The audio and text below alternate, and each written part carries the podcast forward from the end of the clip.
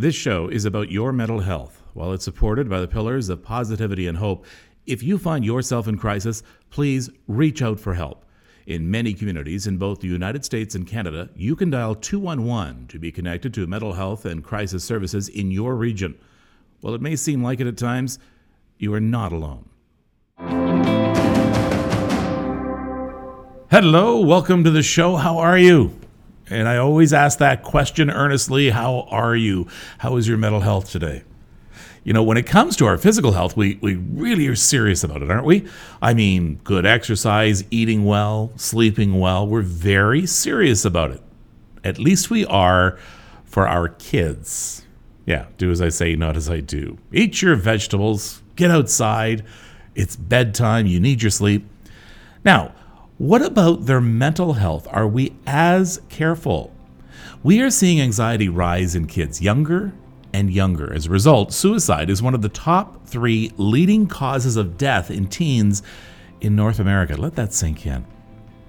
My guest, child psychologist Dr. Khush Amaria from Toronto. The topic growing pains, kids, and depression.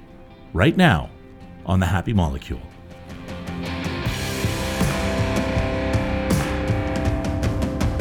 This is something uh, that doesn't get talked a lot about when we talk about mental health because we think that children are resilient and they'll grow out of it. And as long as we keep them fed, everything's fine.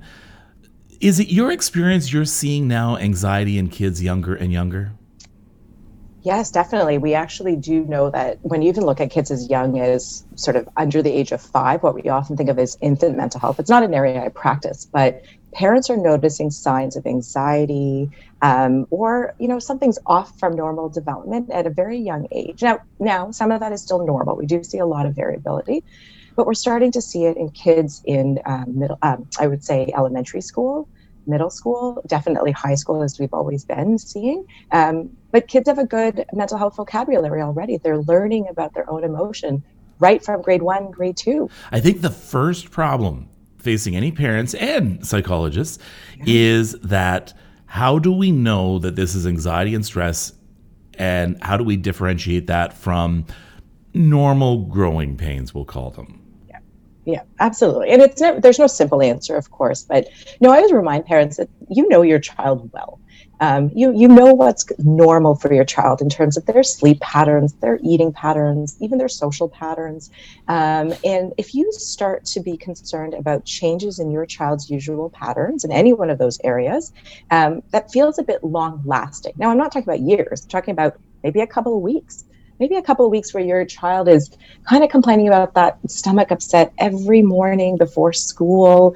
Mm, look, it's not happening on Sundays and Saturdays, maybe Sunday evenings, but you know, Saturday morning they woke up, um, you know, happy, excited for the day, but Monday, Tuesday, Wednesday, they're starting to feel they don't look like themselves they're not acting like themselves and so i encourage people to do, uh, parents do a lot of monitoring um, if you're starting to have some concerns take a few days to just pay attention to what feels like your child's usual normal and what's different. So we're often looking for changes in um, emotions, so what they're reporting, changes in behavior, um, changes in physical symptoms, um, as well as cognitive. So if a child is telling you they're having trouble concentrating or um, getting work done, so any of those four domains, those are the common ways we experience stress. Wow. Okay, I just had a eureka moment here. And um, I, I, I don't mind sharing my personal experiences, and I don't do it to try and get you know some free therapy here or anything like that. I'm hoping that other people may recognize something that happened in my life. So I have depression, and it just hit me when I was, oh, I'm going to say grade three, grade four, maybe. I would just fake a stomach ache every morning. I would fake a stomach ache. It was the only thing I could think of. My stomach did not hurt. And I knew that. I knew that as a child, but I just knew I didn't want to leave the house. I didn't want to go out of the house. It got so bad that they put me in the hospital to try and figure out. So I was in the hospital for two or three weeks. Wow. And they finally just sent me home. So there's nothing wrong with this kid. And then the next day, Children's Aid came and they said, if you don't go to school, we're taking you away from your parents. that, that's what they said at the time. Yep, I believe it. So I went back to school. And you know, I would, I remember being in the corner of a schoolyard, just sitting Yeah. against a fence by myself, a lot of times just crying. Yeah. What happened? What was Oh, what, what I- was you know, that? And you know, again, we can't go back in time and diagnose Yeah. or try to understand what was happening, but a couple of things really do stand out, right? So you had some physiological symptoms that, as you said, clear as day. You knew they you didn't really have a stomach, I knew it. yeah. um, but you knew, but you knew that reporting that traditionally gets you out of something. So you were all- you were doing a smart thing. You're kind of engaging in an escape behavior, right? If I've got a stomach ache, usually I don't have to go to school. Let's see how long you can do this. Something at school, I suspect, was threatening or worrisome to you or scary Mhm. um, or just hard to handle maybe just outside of your skill set in some ways. Um, and you know i think your parents and, and others around you do the right thing. You investigate. You know Yeah. stomach aches physiological. We think physical response uh, physical cause you go do that um, you know go do that investigation docs say mm, looks all clear to me um, and then unfortunately it sounds like the thing that got you out of that was this threat of you know if you don't get to school then you get you're you're getting you know kicked out of this family out of this home in a way and that's not the right way to do it but i understand why that might have It was the seventies. They well, Yes. yeah, they didn't know. Yeah they didn't know. And so then you think about what else was going on in that schoolyard where you were probably feeling quite isolated um, sad. You may not remember about what and it doesn't Yeah. really matter but that idea of feeling like you didn't seem like the regular happy-go-lucky kid who's excited about recess because that's the time you get to play and run around and you don't have to listen to the teacher. And another reason I bring this up now is is it possible that had that been recognized then and treated properly then. Again again it was the 70s so you know it, was still it was we didn't really talk about mental health at all. Um, do you think that that would have made a difference? When I when I had my first indication of depression was in you know in, in 2006 do you do you do you think that that would have changed that had it been looked well at? you know what? I that is such a great question and and do i think it would have changed? I i, I actually would say i really hope it would have you know i'm in the business of trying to help kids adolescents their parents and even adults um, learn how to live their lives without the impairment of depression or anxiety or whatever. Um, and so do i hope that as a eight year old nine year old that you would have learned to be able to express what you were feeling in a different way and then be able to use some healthy coping strategies to cope? Um, and that along the way then you can continue to use those healthy coping strategies so they they they look different when you entered high school but they probably you know be based on some of the same issues which would be that i need to first notice what's going on. I need to be able to identify what i'm thinking determine if there's any distortions or you know kind of mistakes in my thinking. Learn to challenge those thoughts potentially. Maybe you felt in grade three that nobody liked you you didn't have any friends um, and so you know hiding in the schoolyard crying made sense to kind of stay away from the the kids in the school year, but maybe the reality was everybody did like you and they did want to be your friend and you didn't believe it and so you didn't get to do that next step the more healthy kind of coping with what you were feeling 70% of mental health issues in adults start in childhood and adolescence. I've been hearing that when I practice with adults anecdotally over and over again. You know, I'll, I'll, I'll get a history. I'll say, you know, when do you think some of this anxiety or this depression or whatever you're feeling at this moment started? And to be honest, there are exceptions, but to be honest, almost all the time somebody says, you know, I can remember this as young as, you know, my high school years. Or sometimes they'll, they'll report, yeah, you know, I kind of remember middle school feeling this way. Um, sometimes people do say that they did reach out for help, they got some support, but maybe maybe something that was very light at the time. Um, but I hear this from adults that are in their 20s and their 30s and their 40s, um, often a long history and something that they can clearly feel was present in their adolescence or childhood. Then we get into ADD, ADHD, you know, all the all the the, the, the catch D's, uh, and you know maybe the child's spirited, you know, the, the child's spirited, or just is is a behavior problem. Yeah. How how much of this? Well, you know, go on. So so respond to that.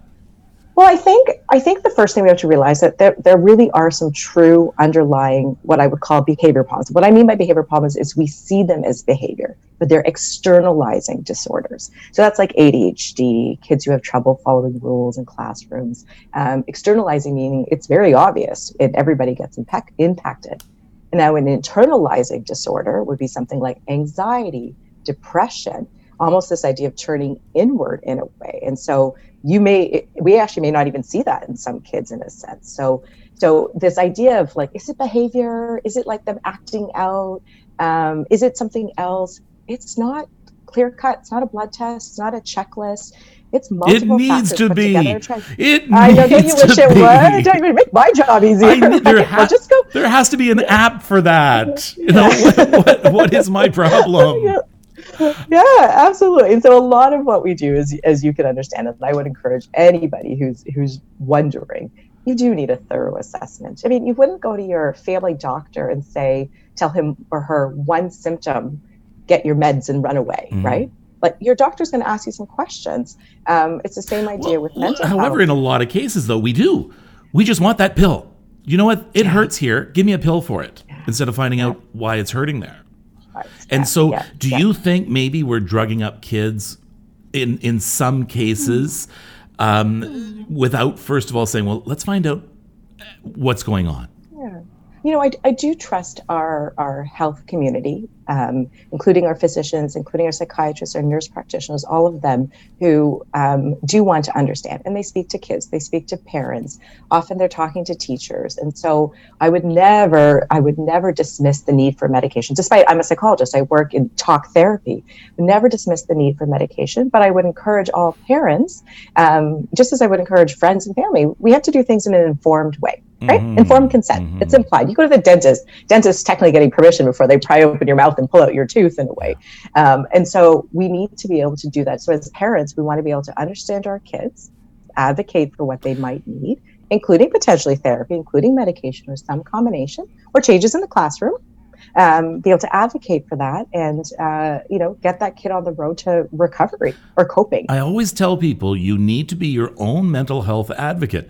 And if we want to extend that now by extension you need to be your child's mental health advocate as well. So yes get informed speak up. If you don't like medication talk to your doctor talk to your pharmacist tell them why. And maybe they can allay some fears yeah, absolutely. And and we know right now that there are some really great sort of ways to support young people, whether it's in the home, whether it's in the school, community, one on one. You know, we've done such great research and understanding how to treat adults with mental health conditions, um, and so much of it just sort of trickles down and applies to young people it's just presented in a different way. It's just presented in a way that makes sense um, to a nine year old um, and a 19 year old and a 29 year old, but the underlying crux is often very similar. Talking uh, right now with Dr. Khush Amaria. Uh, she is the Senior Clinical Director at CBT Associates and is also the Clinical Director for MindBeacon.com, mm-hmm. which is one of the wonderful program. There's many wonderful programs out there now, digital programs, digital therapy. Um, this is, I mean, something, of course, that, that was really spurred uh, ahead by, by COVID. But you know what? I think uh, allowing for digital therapy sort of solves that. Well, I don't want to have to go out. I don't want to have to face someone face to face. So, how's digital therapy working? Yeah, that's amazing. And so I agree with you. It is really about a convenience factor in some ways. Not all of us can find an hour or two hours in our day to, to physically get to a clinic, for example. Um, and so we've got that convenience of accessibility. Um, we also think about accessibility can be different. So traditional hospital, doctor's office, nine to five, disrupt school days, you know, all sorts of interruptions. And so digital therapy, the way we deliver it at least, it's therapy assisted digital therapy. Uh, specifically, CBT means you can do it on your pace. You do it when it's right for you. If it's Sunday nights, if it's early Tuesday morning, it doesn't really matter. Um, the thing that I always I share with people, especially people who aren't in the field of mental health, and say at the end of the day, it is equivalent in so many ways in terms of the results we see with traditional therapy. Um, and there are some great programs. Our program at MindBeacon, we're sort of about around the age about 16 and up. Um, however, so for a parent, if you're struggling, that's a great place to go to figure out how to help your child, for example. Um, but there are also great places that I think are really trying to understand how do we support young people right now who can't get to a clinic. Maybe there's nothing nearby to them, and then there's a cost factor mm. as well, right? How, you can save a lot. How old does someone have to be to sign up? Do you know? Usually about age 16, I would say for MindBeacon, but for other programs, there really isn't a lower limit. So if you're, you know, I see young people in my practice, my one-on-one practice, all virtual now um, through video conferencing, um, as young as 10 years old, 11 when, years old. Moms and dads are part of that. And when do they not need permission from moms and dads? I'm just wondering, you know, for some teenagers, yeah. be, because, and we'll, we'll, talk about this in a moment, yeah. one of the leading causes of death, and this is, this is horrible. One of the leading causes of death for teens yeah. in North America is suicide and, and we're gonna I, am gonna just, just just put a pin in that for a moment. But for someone who might be struggling and doesn't feel their parents may understand, can can they sort of reach out themselves? Yeah. So, and for many places, especially places that are youth centered and designed for designed for youth to walk in, we call these like WhatsApp clinics and walk in clinics. Even they have virtual versions of it the way to understand it is there actually isn't an age of consent. I'm speaking, to, for example, for Ontario right yeah. now. There isn't an age of consent. If you think you understand what's going on, you can understand the pros and cons of doing something like therapy or an assessment. Um, you know, you automatically can can sign yourself up in a way, and that's that's a great thing. It is. That means that young people are not being um, they don't have this barrier of needing parents' permission um, which we know is important if they can access yeah. help. Um, and so it does it can vary by certain areas, but for the most part, we assume that if you understand what you're looking for and you can ask the right questions and you can understand what the the good and bad of it is, then you can do the therapy on your own. I'm, I'm not for a moment encouraging kids to do stuff behind their parents' back or yeah. anything like that. But sometimes if if they feel they have no other recourse or or, or choice, yeah. let's talk about this stat about suicide. A leading cause of death, one of the leading causes of death. What the hell is going on? It's scary. Yeah. It's really scary. I, I, I, sort of, you know, not joke, but think like of all the lists that Canada could be in a top three of, you know, we look at the industrialized nations, we're Canada and other countries top three in terms of suicide rates for this age group. Um, and it's scary stuff. Um, and we know it's scary and we know we need to intervene. And, and most people will say, How do we intervene? Well, we start early. We have um, support programs. We have better resources in the school systems or in communities when kids are not in schools. Um, we target uh, groups where we know they're at higher risk males, males with mental health issues, um, uh, kids that are more isolated, rural areas, um, all sorts of factors we know can contribute to that. And so we have to approach this in what I would call like a multi-pronged approach. Mm. If we want to, if we want to get anywhere, we want to get off that list, right? And and you know what? If there are any teens out there who are listening, I you know, having thoughts about suicide, I, I okay, it doesn't make you weird or crazy or anything like that. I mean, having thoughts about suicide is something that that your mind is saying to you you need you need someone to reach out to. And and there is an option. You're not alone. You, it's sometimes i think just people think oh i'm the only one who thinks this way so suicide is the way out but i don't think anyone else thinks that way and i don't think there's any alternative that's exactly right. I think you you hear that you hear people feeling worried about what it would mean to share that. Well, if I tell somebody, they're going to lock me up. That's not really the truth either. Um, you know, one of the things we encourage um, are, and this applies for all ages, and maybe it's even more important for our young people, is we do want people to talk about it. If you're having those thoughts and they're they're there a lot, or they're there every day, or they're even just there once or twice, and you're scared about them, um, or even if you're not scared about them, if you're curious about them, talk to somebody, reach out. It could be a parent, it could be a distress line, it could be a friend. I am so impressed with how well other adolescents adolescents are there for each other right yeah. now. They know how to be there. Let's get into the Me 3. This is a chance for all of my guests just to come up with three very simple things that you can at least say, all right, I am starting uh, towards better mental health. So, your Me 3 list is, is it deal with kids, is it deal with parents? I was thinking about what could I, assuming I've got parent listeners, what can a parent walk away with okay. today and say, I can do this. I can do this right now. And this is going to help my child. It's going to help you too, okay. but it's going to help my child. Okay. Number one, um, keep to a routine. Why? Why? Okay. And so I'll be clear when I'm talking about a routine, I'm not saying your whole day needs to be perfectly structured. Okay. But some parts of your day, where your child has some predictability, they have some control, they understand consequences. It is a great thing for them to learn, right? It gives them control. So children as young as four, five, six can set up their routines and you can do it with your child. Um, and a routine, I think a silly little routine in our house is you wake up in the morning, you run to the bathroom typically, um, you grab a glass of water, you grab your breakfast, you get your teeth brushed, and you get your day clothes, we call it day clothes, and then you're at the door.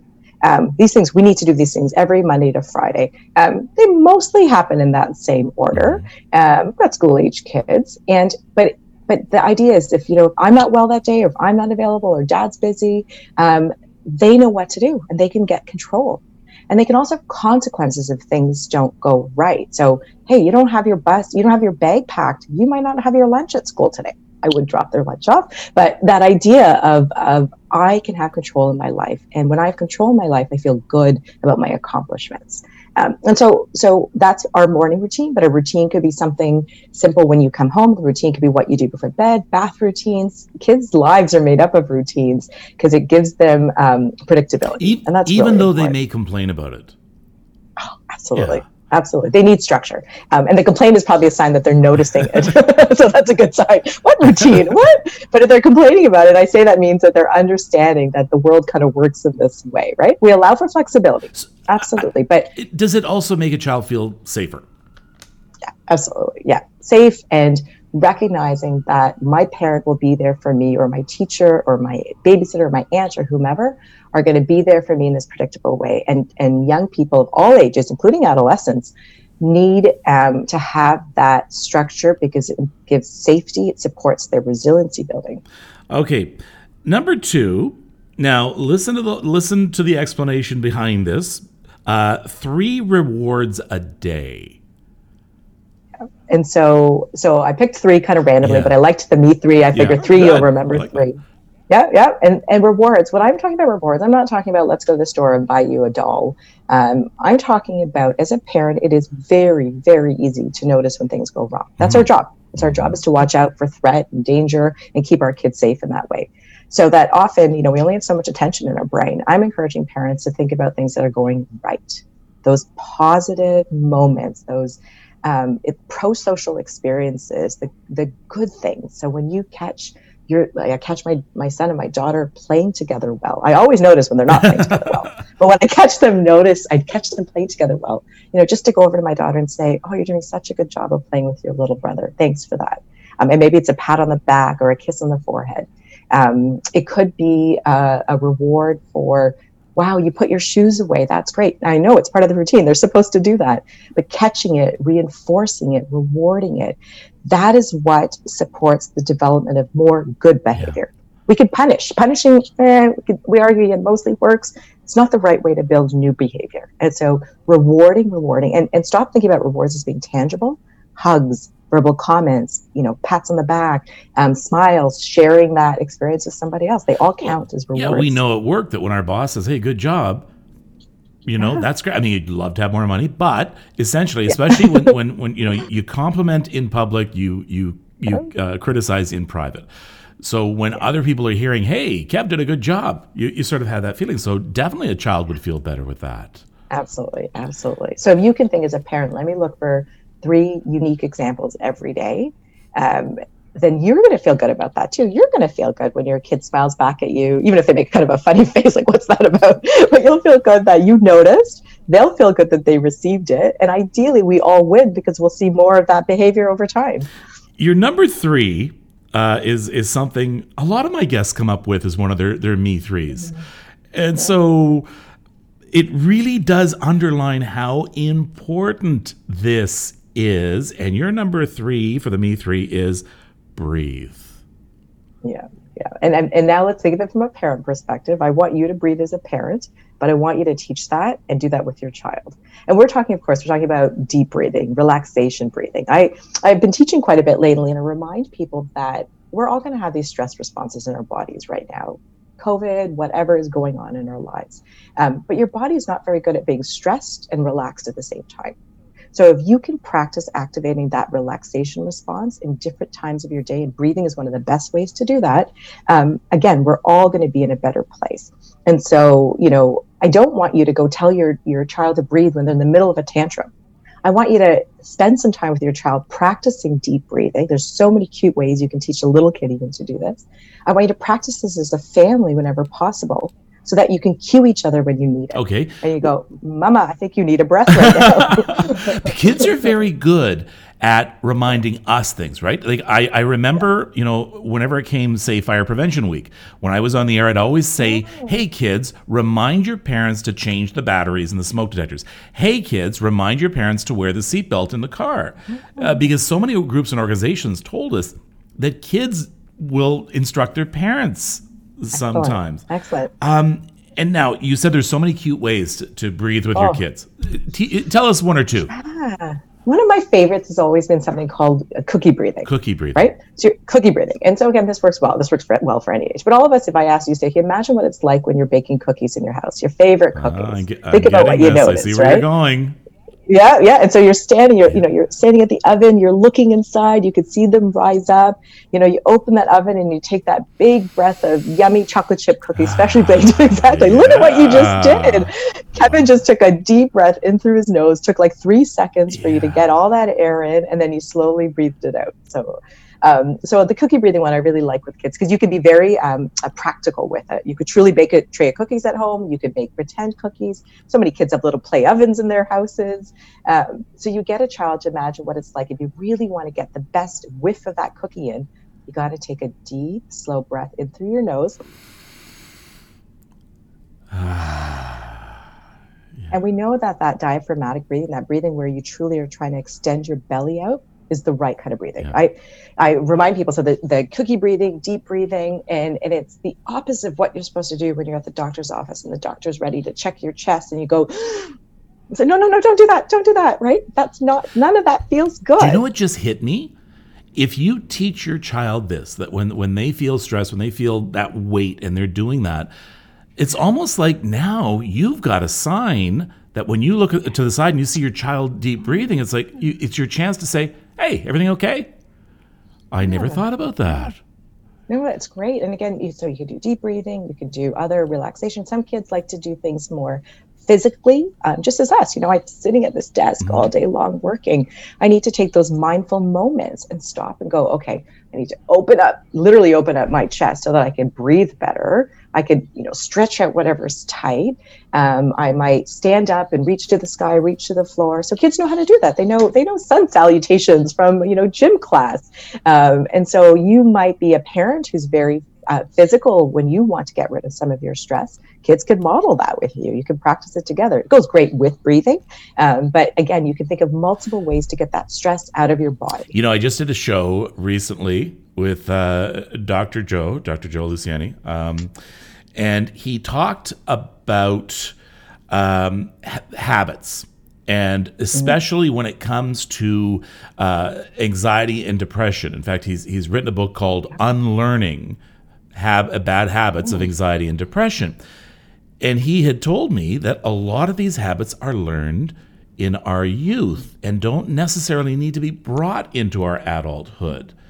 How do we teach good habits, but also how do we recognize bad habits in our kids of mental health? Yeah, that's a really good good question. So I think you know I'm always worried about um, isolation and not talking about mental health. And everybody has a different mental health vocabulary. You know, you what the vocabulary, the mental health literacy, the comfort you have with talking about emotions as a parent is going to be presented to your child. So if you feel like that's not something you'd like to talk about, you're not used to it, then you learn it together. You learn how to have an emotion vocabulary that you could start practicing together. Whenever I'm working with a children, a child or an adolescent, I always do talk to a parent about what I'm teaching their child because I want the parent to feel comfortable expressing the same thing.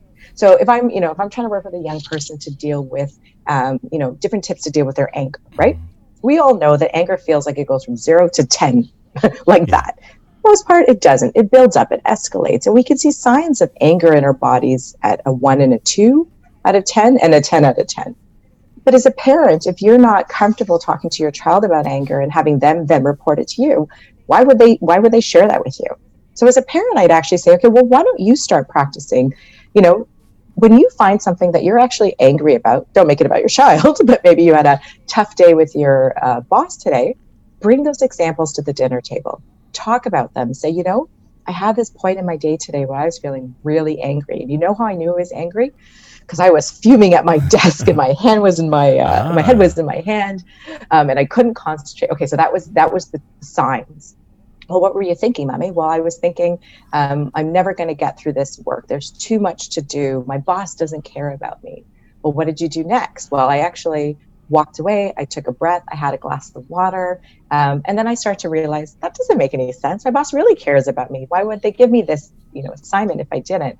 Um, and so you're able to show your child how you progress through. Just deal with normal everyday feelings. We're just talking about regular feelings. And so, as a child, if that was for the home you grew up in, where you talked about what you felt, you talked about what you did about it, doesn't mean it always gets solved. Um, then you, as a young person, may be able to do more of that as you get older. Um, you may be able to reach out for help if you ever needed it. Um, and you probably also would just learn some good coping along the way. But you can't go to a, a five year old and a six year old and say, hey, tell me about your feelings right now. What, what are you feeling? Totally can. You totally can. How? There's so many great ways, so many great ways to teach kids about. There's lots of good stories. There's apps. Because they're just well, they're ways. just going to say, "I'm okay." That's yeah. it. Well, okay. So that, then I push a little bit. So you're okay. So why do you know you're okay? Hmm. What's going on? Um, so when you like remember kids know emotions yeah. right? They know happy they know sad they know angry they know even embarrassed and surprised. It starts to build that vocabulary. So i like to do things very visually. So i might show pictures. You might have times to practice. You're watching a tv show you pause and say oh, what's daniel the tiger doing right now? Why does his face look like that? You make a game of it in a way. And so you can teach kids to label emotions in others practice labeling them in themselves. We just make it simple I don't need I don't need them to give me a one to ten scale of their anger right now. But are you a big anger or are you little anger? Um, I'll tell you which one I am. And it sometimes is quite cute when they're very young. It's very cute to see them sort of show you, and you can pretend. The trick is to do it not during those moments. It's to do it when you're all in a good mood. Khush, I'm trying to coax you into saying something.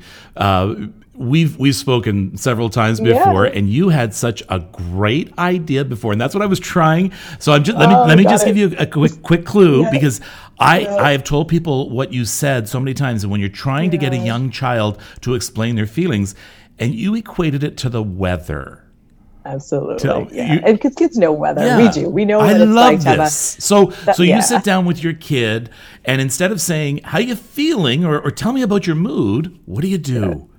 What weather are you today? What weather are you right now? I'm a, I'm a melting pot of, of sun right now, um, but or I'm a thunderstorm, or I'm a calm day on the beach. And again, you're making it very tangible yeah. for your child, right? I mean, every kid will reply differently, and they'll think of different things. But then you get what you actually get is the vocabulary for your family, right? That's what we I all love want. That, yeah so yeah so if you're you know you're about to do something and you suspect your child is getting anxious you can see it probably on them. Yeah. they're pulling away. That's the time to stop and say okay tell me what kind of weather are you right now? Oh, okay do we need a few minutes to do some deep breathing before we go over there? Um, should we do some uh, should we talk about it? Is there something else we need to do to get that get you know get your weather from here to whatever other system we want yeah. at the time? You could even sit down and, and say hey let's draw let's draw our our feelings right oh, now anything yes, like that. Yeah. drawing and toys right now yeah. with, with younger kids? With, with, with really young kids, of course, yeah. we have to engage them in a way if we're, especially with families um, and parents are talking to them. Kids love to play. Play is actually really good for kids' brains. We know that. We want them to play. That creativity is an important part of the development. And so again, you can you can build in that social emotional vocabulary in their play. If you if you really observe children playing, you'll see it happening all the time. Their Lego pieces are fighting or working together. Their dolls are um, sleeping and relaxing, you know, when they need some time away from a stressor in a sense. So drawing, toys, um, most kids, whatever they have access to, you can use it when you want to start to your kids about sort of managing our mental health. Okay, I'm going to talk a little bit more about teens here, and I know that I'm going to get a collective yes from a lot of parents out there. um, you know what? I never see them. They're always in their room. The door is closed. Leave me alone. Oh, uh, yeah. They're just playing games or they're, they're talking with their friends. They come out, grab their dinner, go back to their room. Okay, how do I know when that's a problem and how do I know that's when they just want their privacy? Yeah, and I think you have to figure out what the right balance is in your family, right? So parents are still allowed to set rules. Remember, we talked about structure and routine. Rules are really important for kids too. And that actually does apply when they're adolescent. So we think, yes, there is a natural loosening of rules in adolescence because we want kids to build their independence, right? Um, however, it, it's not like the day you turn 13 or 14, that's it, you're on your own, good luck. Um, so as a parent, you scaffold, right? You build supports and then you slowly remove them away. So if you set up some expectations in your home, which, yeah, okay, look, I'm going to give you your privacy. Privacy is important for teenagers. Um, but I'm also going to expect you to do these chores in the house. I'm going to expect you to join us for dinner. I'm going to expect your la- whatever laundry done, whatever it is in your home. Um, that gives you opportunities for the observations you're looking for, right? Mm-hmm. Like, are they still able to do the things I expect from them? Are they coming? Are they eating? Are they getting homework done? Are they um, sleeping? Whatever the other normal things we want young people to be able to do. I have I have so much empathy and you know my heart breaks sometimes thinking about some of the stressors adolescents have to go through these days and then you throw this pandemic on top of that but even before that um, things are tough for them at times right they have a lot of expectations whether it's performance at school, whether it's part-time jobs, whether it's um, you know planning ahead for a future that they don't really understand in a way or know what it's going to look all like. All in the fishbowl of social media. Yeah, absolutely. Which we know again would never dismiss the value of social media for young people and even for all of us. Um, but remember, we had to learn how to use it and protect ourselves and feel resilient in the face of some of the hard things of social media. And young people do. They're learning that, but it's a process we can't expect them to just get it we have to teach them we have to we have to support them we have to deal with the hard things that happen sometimes as a consequence um, so we don't want to protect our kids 100% from adversity because then you can't build resilience but we don't need to throw them into the into the woods just yet in a way there's one thing that i'm noticing as well with our reaction to mental health is we we we categorize people by their age so it's infancy childhood uh, adolescence teenage uh, young adult. And but but we give specific numbers. So when you turn 18, you're no longer a kid you're an adult. And I know that that in your time, you you uh, spent time uh, working at Sick Kids Hospital. One of the things that you did was you worked with kids in transition. So those are the kids that go from 18 and all of a sudden the very next day they are considered an adult. What kind of impact is this having on mental health treatment and is there something we could do better, do you think? Yeah, that's such a good point. Thank you for pointing that out. The, you know, this idea that there's this arbitrary change that happens where you're an adult in the in the law. Now, for most young people, when they wake up the day that they're 18, nothing really has changed. They're still in high school. They still live with their mom and dad. They still have 10 bucks in their bank account, right? Um, but if you are a child or a young person with a chronic health issue, or a mental health issue, things do change quite substantially the day you turn 18 because the systems, the ministries, the funding um, can change quite very. Even licensure can change, right? So if you're working with a therapist, the next day they might say, "Oh, I'm not so sure. I feel comfortable working with an adult." It's really scary in some ways. Um, so what can we do? What can we do in the communities? We can advocate for supports that are actually quite specific for young people. Um, we know that um, a young adult, whatever age we want to say that's up to, is substantially different than an adult adult who might be really independent, um, you know, taking care of themselves, making all their life choices, having their own benefits, even, for example, to use their, you know, see a psychologist, for example. So, so we, as family members, as um, you know, community members in our governments, we can sort of support any development of treatments that are, are appropriate for that age group. We already know, um, you know, I think it's about half of parents, and again, I'm thinking about Ontario specifically, about half of parents have had concerns about their children's levels of anxiety.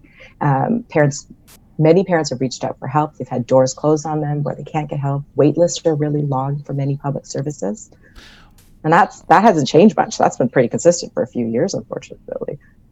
What uh, impact does our depression, as adults, as parents, what impact does our depression have on our kids? I mean, we think, you know what? I'll just go to my room. I'll be on my own. I'm not going to try and expose. I don't want my kids to see me do this. You know, it's sort of like the I don't want I don't want my kids seeing mommy and daddy argue, but I don't want to see I don't want my kid to see me in depression. So I'm just going to go over here. Are we fooling ourselves? And does it? Ha- yeah, I would say, yeah, in some ways. And part of the reason is we, we it's not remember it's not a guarantee if you're a parent with depression that your child is going to be, you know, doomed to have depression or anxiety. We we recognize there's a heritability factor, there are some learned factors. So I don't want people to walk away feeling, well, that's it. My my child is ruined, or I should never have children because I've got depression. The reason I think people might be fooled is I'm thinking about that person who's got depression is and is not getting treatment or is not getting supported um, and so, so can you live a life with an underlying depressive illness in your life? Of course you can, but you have to learn how to cope, and you have to learn how to kind of get through those hard days and have support, right? So if if it's one of those days where you can't be there for your kids to, whether it's make dinner or whatever, the goal is to make sure they've got a backup caregiver, right? Mm-hmm. They've got somebody who can support them. So so I it's not okay to say, okay, well, I'm going to go hide out in my room, but it's also you don't have to not hide out in your room if that's what you need to do that day as well. So, so I think the the evidence suggests to us that that parents with depression, that the difficulty or any kind of mental health issue is is trying to fulfill your other roles, right? We yeah. see distress and we see impairment in the other jobs you need to do. So I would just remind somebody that's the time you need more help that's the time you need a partner to step yeah, up. so whomever. you need to take care of yourself. You know, we, we keep going absolutely. back to, to that that uh, safety demonstration in the planes. You know, put the oxygen mask on yourself before you put it on your child. So make sure that you're okay. Yeah, yeah. Now we know there are there are there's not just one cause of, of depression and anxiety in, in, in people, but one of the causes is genetic, is hereditary is it possible to break that cycle for our kids? You know, maybe we're the one in our family tree that just says, okay, we're going to break that cycle. Is it possible? And what do we do? Absolutely. That's I, I, I, you know, as a psychologist, I want to say yes. I want, I want to make people believe that that's absolutely true.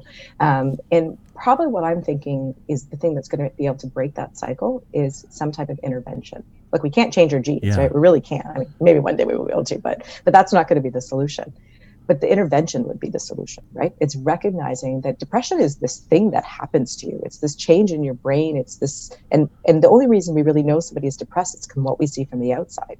But there are factors there are medications there are treatments there's you know therapy that helps people change that so that on the outside there is no depression and even on the inside there isn't anymore.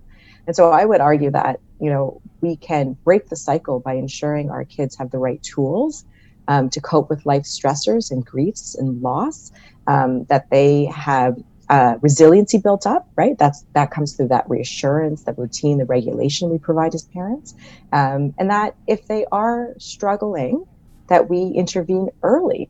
We don't need to wait till somebody's had weeks and weeks of depression. That we sort of say, "Hey, we're catching this. you know, things look different for you. Your routine's a little different. You're more withdrawn. What's going on? Like, what can we do about that?"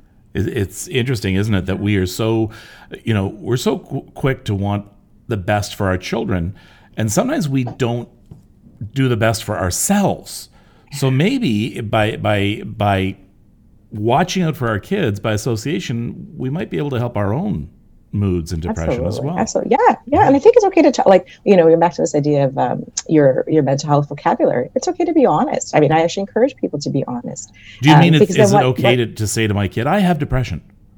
Yeah, I think it is. And I, you know, and, and, again, I would never push a parent to do that they weren't ready for it. It depends on the age yeah. of, of the young person. But you think about that isolated young person who feels, who thinks nobody feels this way.